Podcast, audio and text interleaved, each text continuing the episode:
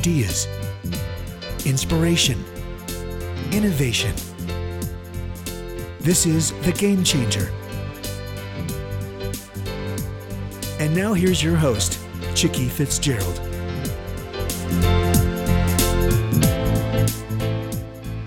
Good afternoon. This is Chicky Fitzgerald. We are going to be talking about a topic that uh, just it either plagues me or or it's an opportunity and i'm hoping today is about opportunity and that is how we manage our time. Uh, the book we're going to be talking about today is i know how she does it how successful women make the most of their time. And our guest today is laura vanderkam. Laura welcome. Thank you for having me. Oh it is a pleasure. And you know, we all have the same number of hours in the day, no mystery there. And some of us are better than others. Some of us are successful in spite of ourselves, right? exactly, exactly. We we're better than we deserve to be for where things stand. Well, Laura, I would like to start because uh, we haven't spoken before, um, and and I know you have written other books, but before you even wrote your very first book, tell us about you. Tell us, uh, let our listeners get to know you a little bit through what you did before you uh, sat down and wrote your first book. Well, I've always been in the writing field. I started out as a journalist, uh, writing for various places, um, lots of lifestyle pieces, social trends, and as part of that, I became interested in how people spend their time uh, because it, it turned out that this is one of those topics where we are in fact all working with the same numbers. As you said we all have the exact same 24 hours in a day and 168 hours in a week which is a number a lot of people don't know but that's another important one. Uh, and and so because we all have the same amount of time um, when you see people doing amazing things with their time, it's not because they have any more of it. And so I became fascinated by that idea and, and how successful people were allocating their time. And so because I was a journalist, I naturally began writing about it and asking people about it, and that's what my, my books have come out of. Well, and you published a book called What the Most what the most successful people do before breakfast and i i love that one because it it really is key uh, and and that's of course presuming that we're eating breakfast, right? of course. Well, it it doesn't have to be uh, before breakfast per se, but it's really about how people build morning routines that work for them and help them achieve goals in their busy lives that they might not be able to achieve otherwise. Right. So how did this one come about? Because here you're you're focusing very very specifically on successful women. So, did you interview a number of women for this book? For I Know How She Does It, I did interview a number of women, but I think the most interesting part of what I did is I actually had them keep track of their schedules. So I had mm. well over 100 women keep track of a week in their lives, hour by hour. Um, so I wound up with data on 1,001 days in the lives of women who had professional careers uh, and who also had families at home. So they were both right. working and raising families. And I got to see, you know, exactly what their lives looked like um, when they worked, when they slept, when they were with their kids, when they were doing housework, when they were with their spouses, when they were in the car, all these different things. Uh, and and the data I got from that became uh, the substance of of I know how she does it. Right. Well, and you really describe this as a mosaic, right? So it is. Um, so and, and we we have to be all of those things. Some of us choose to deal with certain pieces of that differently, and and I have been an entrepreneur for over 20 years, and oh, excuse me. Here we were talking about you coughing, and now I'm the first one. Mm. So um, when I first started my business 20 years ago, I was consulting and I was traveling all of the time. And very shortly after that, uh, I had my first child. And very quickly after that, I got my biggest consulting engagement of my life, my first million dollar gig.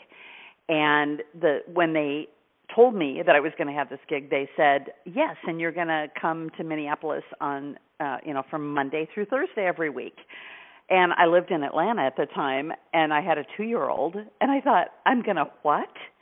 and and of course I had to uh, adjust my mosaic, you know, which now had this this very active two year old in it, um, to include having a nanny. And you know that wasn't something I had ever contemplated when I thought about motherhood, right? But but that mosaic changes over time. So talk to me about the mosaic.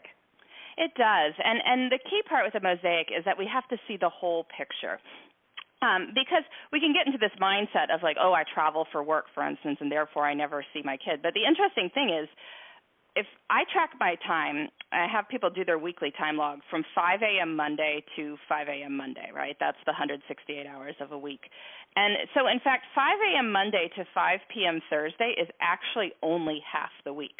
It is only half the week, and and so we have people be like, "Oh, I'm always gone Monday to Thursday," but it, that is in fact 50% of the week. So it could entirely be possible that 50% you're gone, 50% you're there, which is half. It's not all the time. Right. I think it's right. important to look at the whole picture of it. And so that's one of the things I was encouraging people to to do with this um, book. But but you know the mosaic image is is also just about moving tiles around to create a pattern that works for you.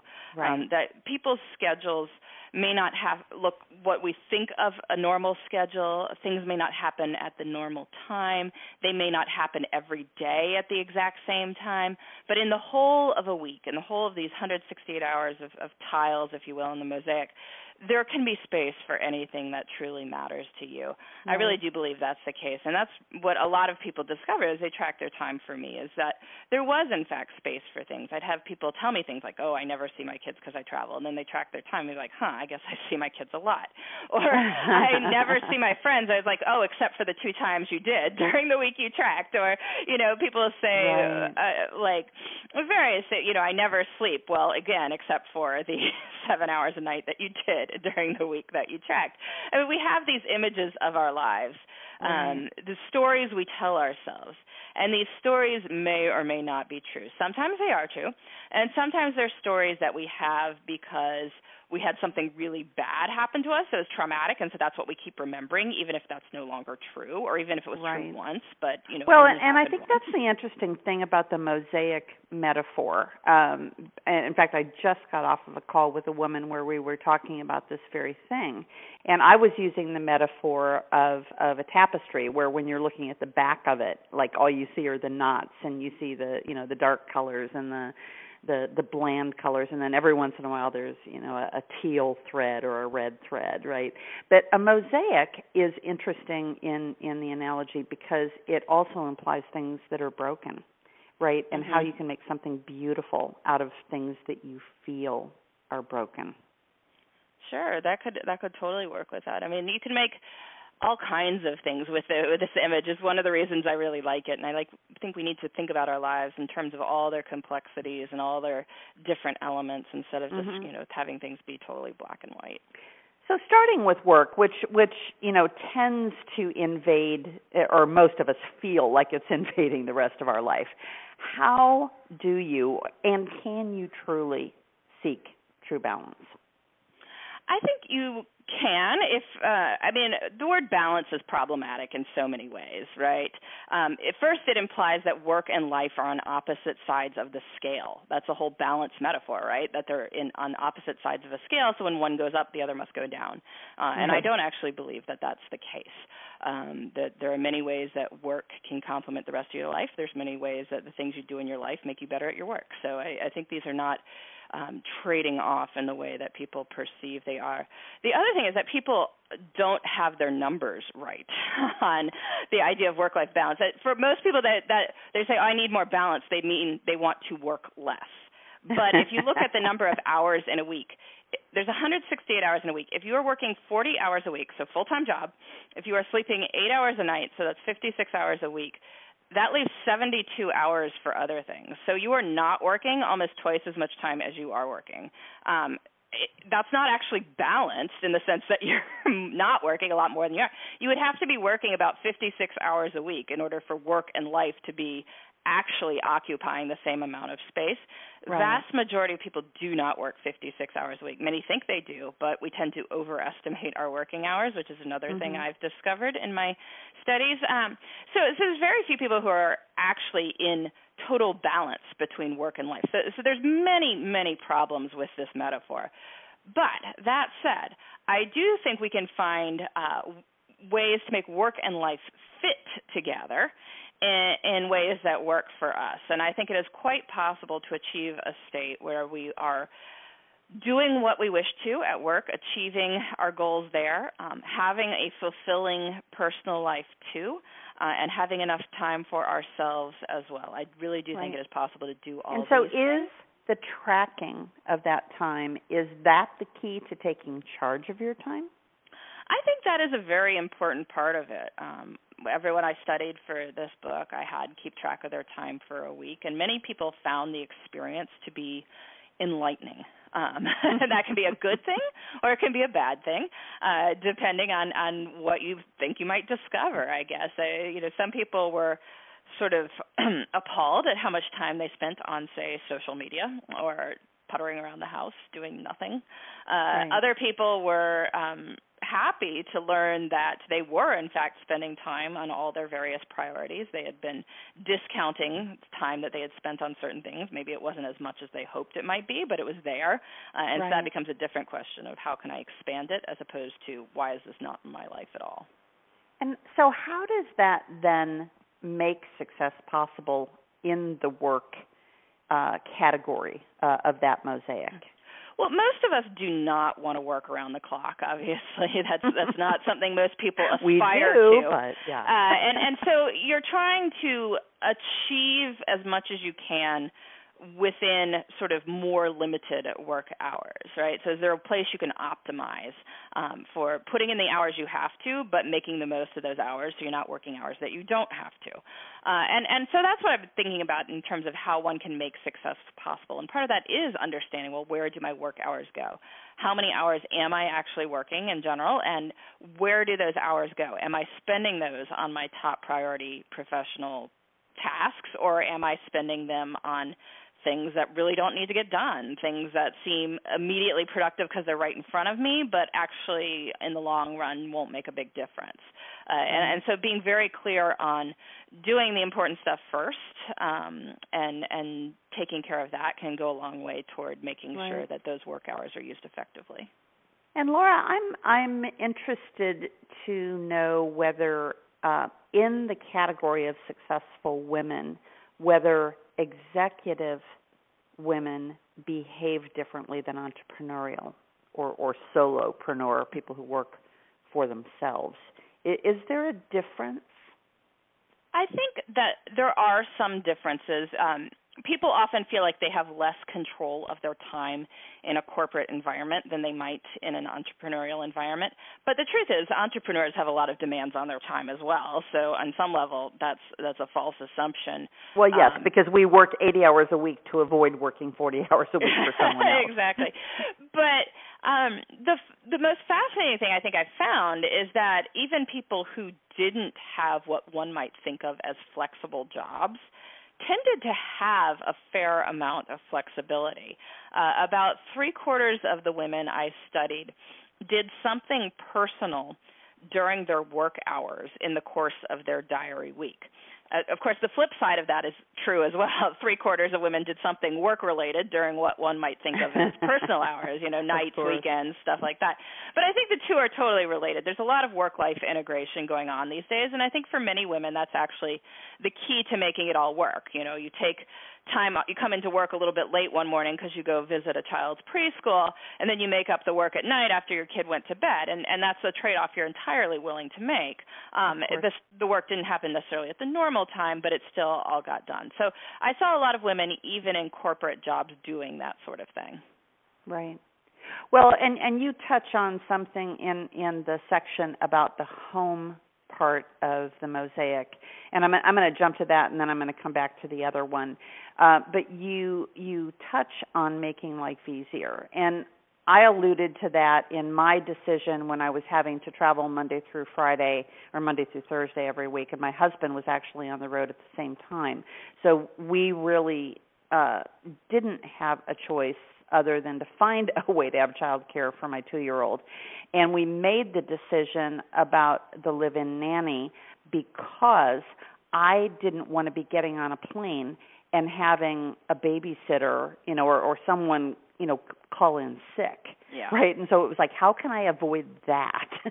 and so the solution I came up with to make our lives easier and to remove that, you know, potential barrier um, you know, with with our traveling situation, that was the right solution for us. And in my current situation, you know, I've got a daughter who's in college in in Europe. She's um, going to the University of Warsaw in Poland. Uh, and is a freshman there. And then I've got a son who is a sophomore in high school and just finally learning how to drive, even though he's almost 17 and you know so making my life easier with him is going to be having him actually get his driver's license which boys kind of do that a little bit later than they used to apparently. And and so the making life easier I, I think our home life is where there are the most opportunities to do that but it really does free us up. And and even things like housework which i i have always refused to do no matter how much i make right? Convincing my husband that even though i'm not bringing in revenue paying somebody to do the laundry and to clean the house uh is really critical to my being able to be successful in my job. So I'm going to be quiet now and let you talk about this, but but there are really these two aspects of the home part of the mosaic and let's talk about making life easier first. Exactly. I think choosing to do what you can to make life easier um, is is a big part of, in fact, making life easier. Right? This seems so obvious, and yet there's so many people who get caught up on this idea of using their resources to buy themselves happiness, freedom, lighten their load a little bit. And and I find that women have more of a problem with this than um, men seem to. One of the most commonly outsourced tasks is lawn care. Uh, and I presume that's because it is a stereotypical male job, and many men feel that if they are gone from the house big chunks of the week and they want to spend their time on weekend hanging out with their family and such, that it doesn't make sense for them to be out doing the, the yard work, and so consequently, mm-hmm. it's a frequently outsourced task. But I think a lot of women feel a little bit more complicated about that. Um, that you know, it's it's somehow not doing their job, which is silly. I mean, your job is your job, whatever that right. is, the the paid work you do, and and also it's things you know the interaction with your children, and oftentimes uh, housework can detract from that, um, from the time you might be involved with your kids. And so, better to get stuff delivered and spend that time you would have been running errands playing with your kids. Uh, it's about absolutely. Making, Thank God for Amazon Prime. yes, there's a lot of Amazon Prime use going on among the women I studied because it's so. I mean, spending your weekend driving to a couple of big box stores to buy toilet paper and birthday party presents is just it's probably not that fun. I mean, especially if you've got small kids coming along with you who are pulling right. stuff off the shelves. like just relax at home, let that stuff come to you. Uh mm-hmm. that's that's the way to make it work. And so let's shift and talk about the other one because I think this is the one that we we have the toughest time with uh, largely because of the invasion of electronics into our life. And, you know, I will be the first to admit that when I was home on the weekend with my then three year old, that I would be pushing her on the swings at the park with my cell phone in one hand, right? And so this one is about being there.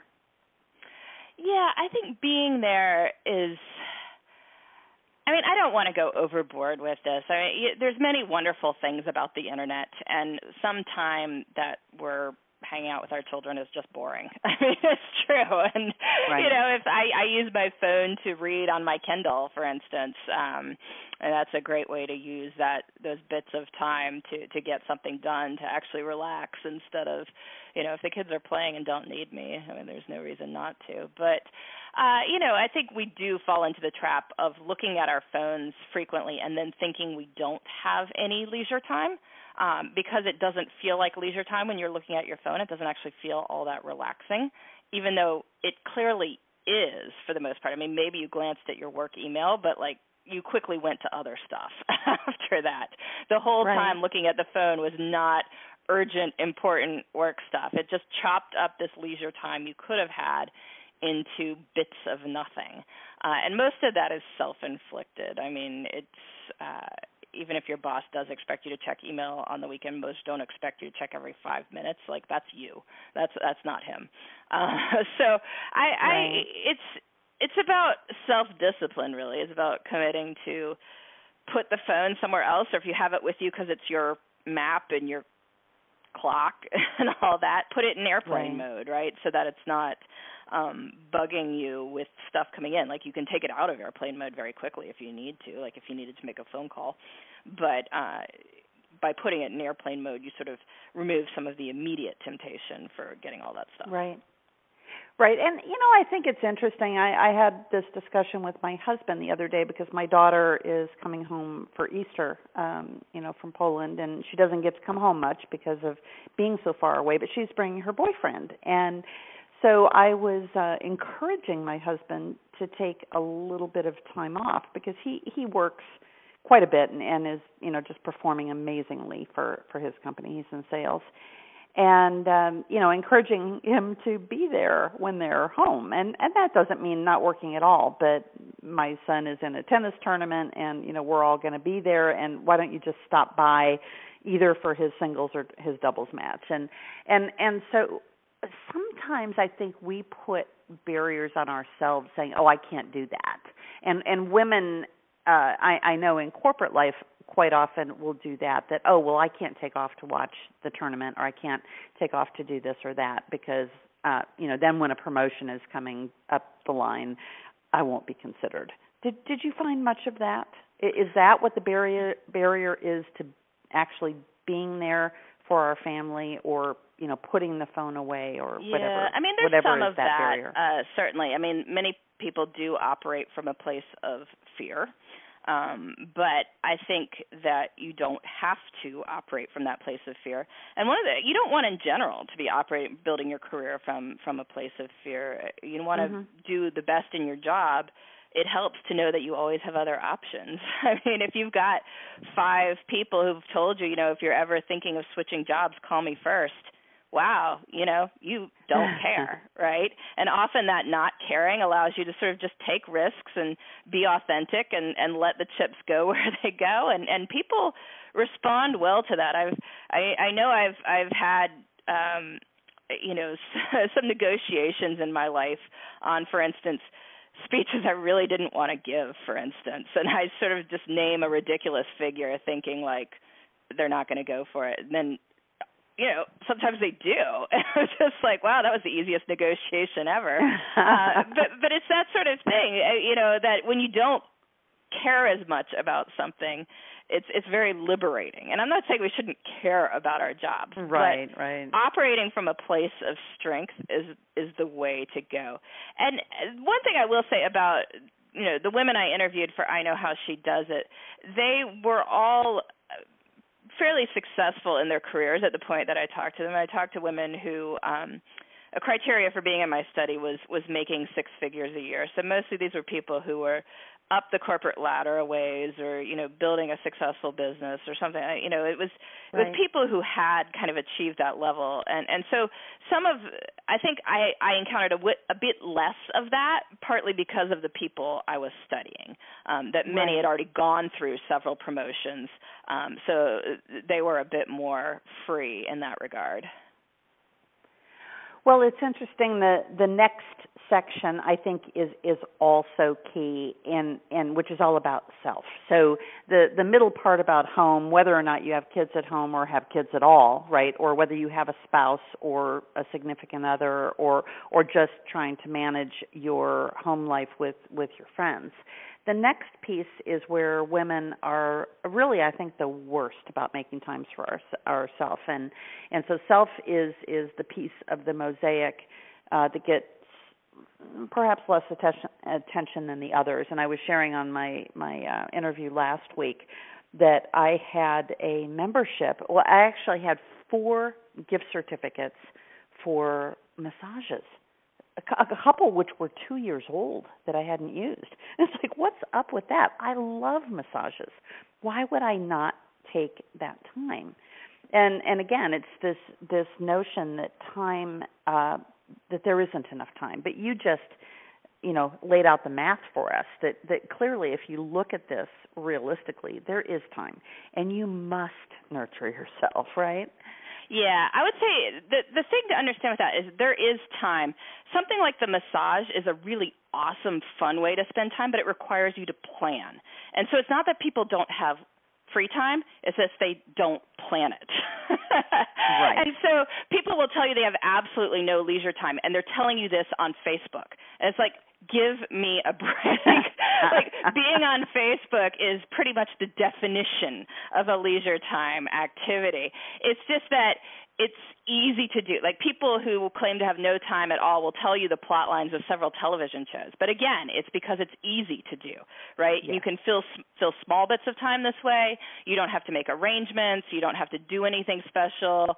Uh, and, and so those kinds of leisure time are very easy to fit into our lives.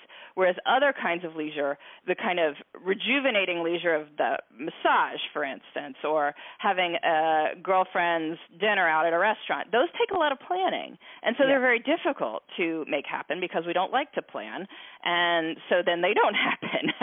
so it's it's not about having time for ourselves. It's about using that time that we do have for ourselves in ways that actually make us feel better. And I think that's the problem that people have. Right, right. Well, and, and that's clear, and and you're right. Those things do take time. And I, I was talking to a friend who just went to work. Uh, in fact, I think she starts Monday for a company called Pinot's Palette, which if if you don't have one of these in your town, it's one of those places where you can go and paint.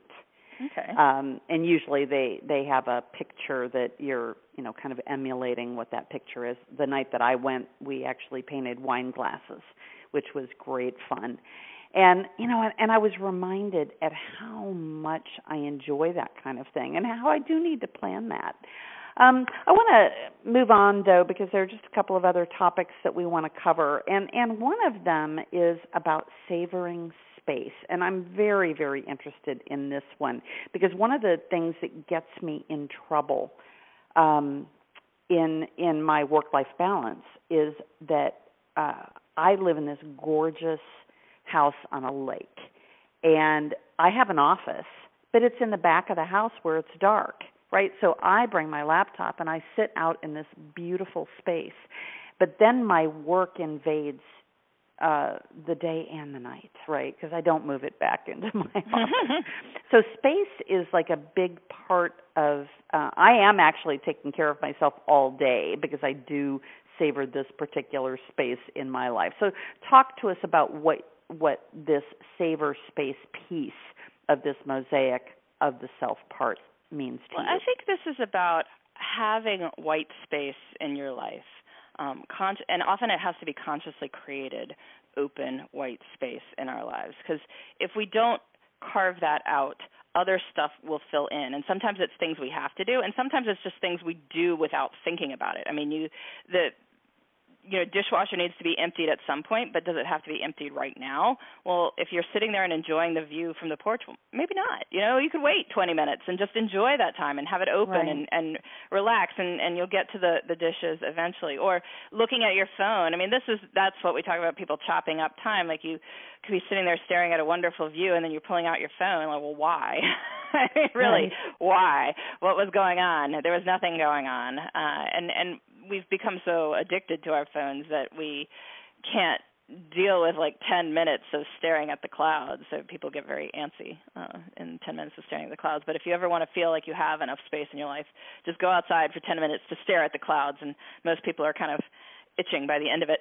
Uh, so you have to sort of consciously create this space in your life and, and learn to enjoy it. And uh, savor it, uh, the the space that that is there. But that that little hang up people have to get over is that you have to sort of consciously carve out that time and say, I'm going to have my open space now. Uh, I'm not going to let anything invade it. And and then once you do, then you can go back to whatever you're doing. And and most things can wait for a little while. I mean, we right. have a tendency to believe we are far more important than we actually are. the earth is going to keep spinning whatever you do. Uh, so right. probably it's okay. So the end of this uh, particular chapter and, and, and the the whole section on self um, ends in the concept of mastering the tiles. So again, you have to be able to know where the tiles are being uh, allocated to begin with in order to be able to master them. So so what's the secret there? Well, like we've been talking about knowing where the time goes is is key to figuring out how to spend your time better. Because i mean if you don't know what you're starting with how do you know if things are improving or not? I mean you might say like oh i need to work less but then you realize that actually you're getting distracted from work while you're there. Maybe you could focus a little bit more during the time you're there and you're not working less per se but you're working differently and that gets a lot more done. Or you may you know think that you should exercise more and that might be true but you could see that you're already exercising twice during the week and that's great you know. So maybe just add one more session and you're starting to get to a really good place. So if you don't know where you are you can't make the right changes. And so knowing where the time goes is key but then just sort of thinking about, well, how can I move things around? How can I make the best use of the space I have? And I think being really good at time estimation is is mm-hmm. one of those skills that most people don't have, but if you do have, like your life will run so much more smoothly um, this is the secret of people who are never late is that they actually know how much time things take. And so uh. they don't schedule three things that take 20 minutes into a period of half an hour and expect this to work. Uh, that that's just math um, and and so they have a very realistic sense of what fits in where and if you have that then then life works well. Right well, and at the end of the day, you really can have it all. Is is the point of this book that uh, knowing how things are allocated, uh, having a picture of what you want that mosaic to actually look like. I, and, and again, I, I think you're right. We we misestimate those things, or or maybe somebody is is uh, saying all you ever do is work, right? Yeah. I mean, I've heard that. Uh, many many times so uh, laura it has been really really uh, useful and and the book that we've been talking about is i know how she does it how successful women make the most of their time. Laura, if folks want to get in touch with you, if they'd like you to speak, how can they best reach you? So my website is lauravanderkam.com, just my name, and I blog pretty regularly there. I love to interact with readers and comments. I respond to quite a few of the comments. Uh, we get a good discussion going on lots of different topics there. I'm on social media as well. Twitter is at lvanderkam. I'd love to chat with people there as well. Terrific. Well, Laura, I hope you have a wonderful, wonderful weekend, and uh, that that it, it warms up a bit there in Pennsylvania. We are enjoying just such a fabulous spring in in Florida, and uh, so I certainly plan to get outside a bit this weekend. Sounds wonderful. I hope to as well. well, good. Well, thanks again for your time, and we look forward to uh, what learning more about our own time is going to yield in our own lives. Thanks so much. Thank you.